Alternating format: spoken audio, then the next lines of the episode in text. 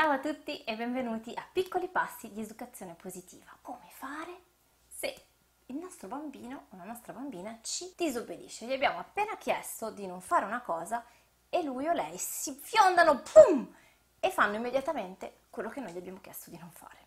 Sono Clio, consulente genitoriale e facilitatrice in disciplina positiva nel percorso per genitori Tempo per crescere e nel blog Parents Mind and Grow. Oggi vi invito a considerare nuovi punti di vista sull'obbedienza un respiro, un sorriso e cominciamo.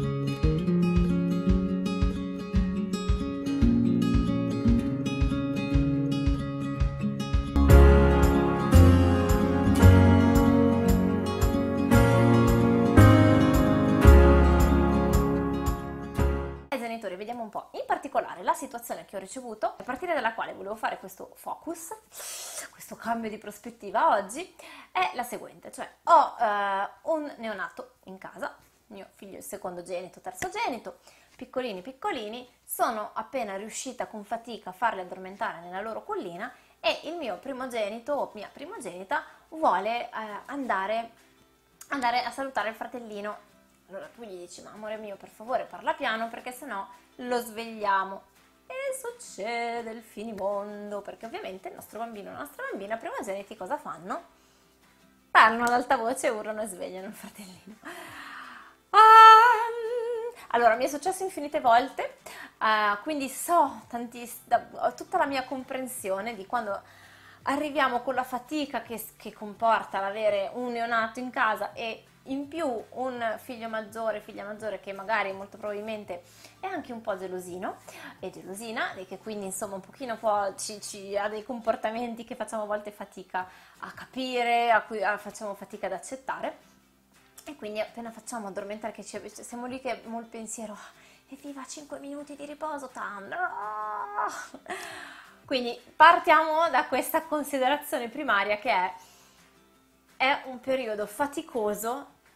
teniamolo a mente, perché lo stress e la fatica in questo caso giocano un grande ruolo. Per noi genitori in primis, che quindi arriviamo magari con una fatica eh, generale e quindi una minore capacità a accogliere e essere presente ai comportamenti e ai bisogni del primogenito, della primogenita, insomma di tutti.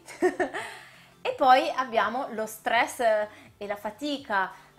del primogenito, della primogenita che comunque si ritrova a dover affrontare il fatto di non essere più al centro dell'attenzione dei genitori e di avere dentro magari delle emozioni un po' contrastanti rispetto a questo argomento. Tra l'altro ci sono degli altri interventi um, che trovate nel canale che parlano di questo argomento ne approfitto per dire che può essere una buona occasione per iscrivervi e trovare i prossimi appuntamenti le settimane seguenti. Quindi il, il grande, la prima grande considerazione da fare è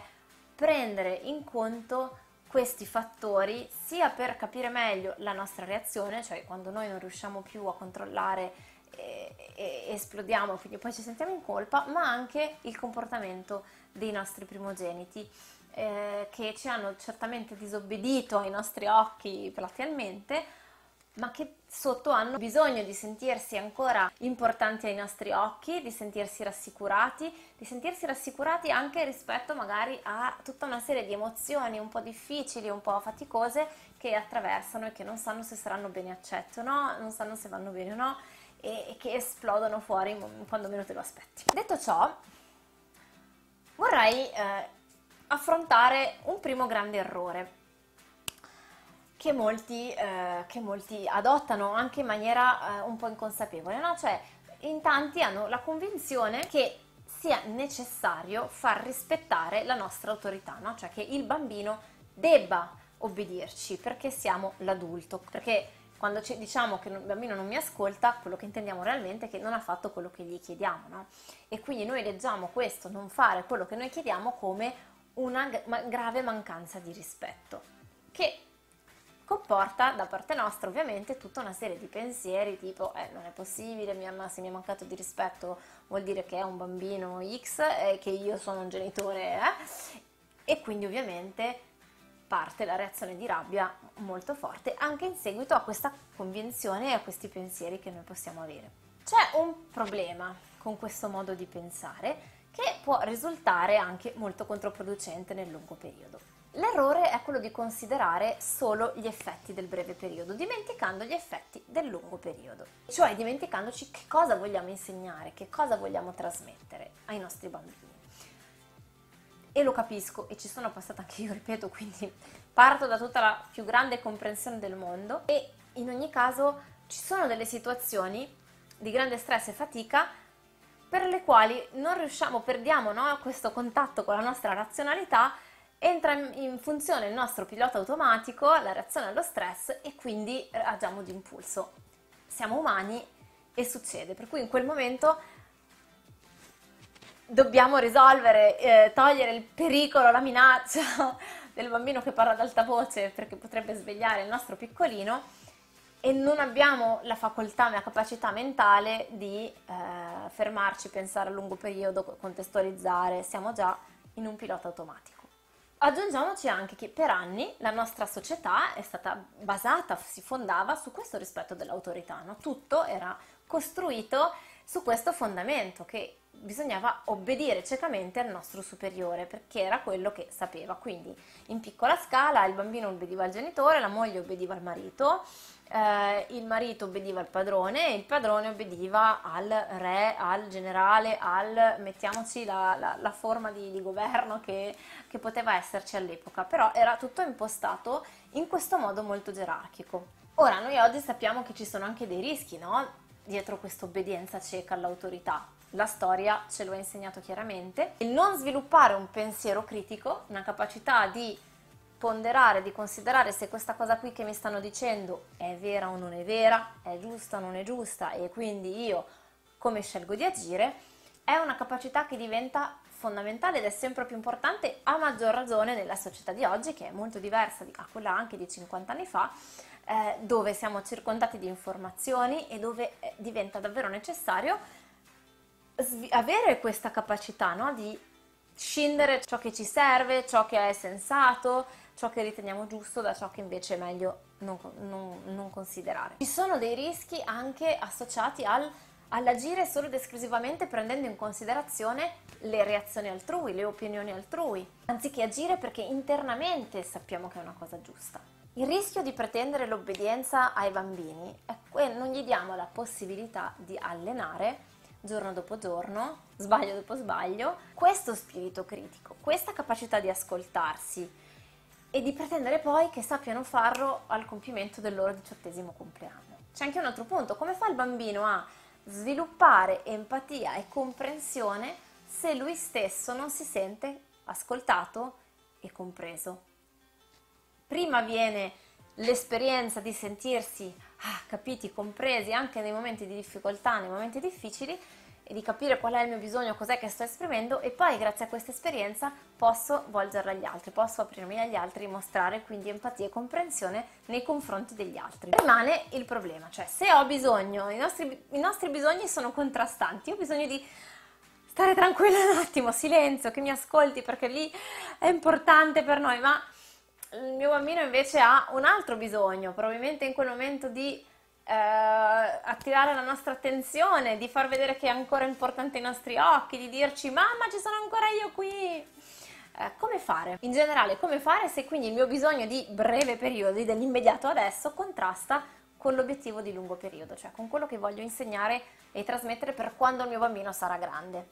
La prima cosa, io, a me piace sempre eh, lavorare per prevenzione, è fornire quante più occasioni possibili abbiamo al nostro bambino spazio per far sì che possa esprimersi, in cui possa sentirsi ascoltato, in cui lo rispettiamo. Anticipo più possibile con le routine,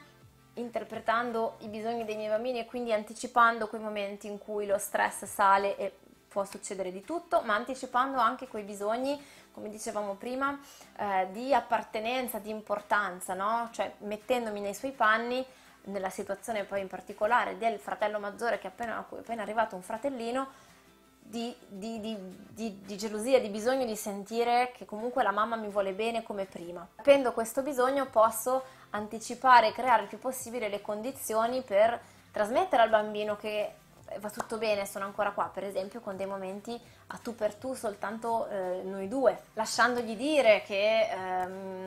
che rabbia, che è arrivato il fratellino, io non lo volevo e tutte le cose che, può, che, che, che gli vengono,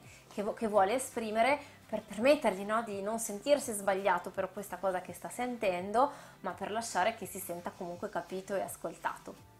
Creo delle routine condivise, per esempio il momento della nanna eh, può essere, del fratellino, può essere un momento eh, perfetto da ritagliarci per stare a tu per tu noi due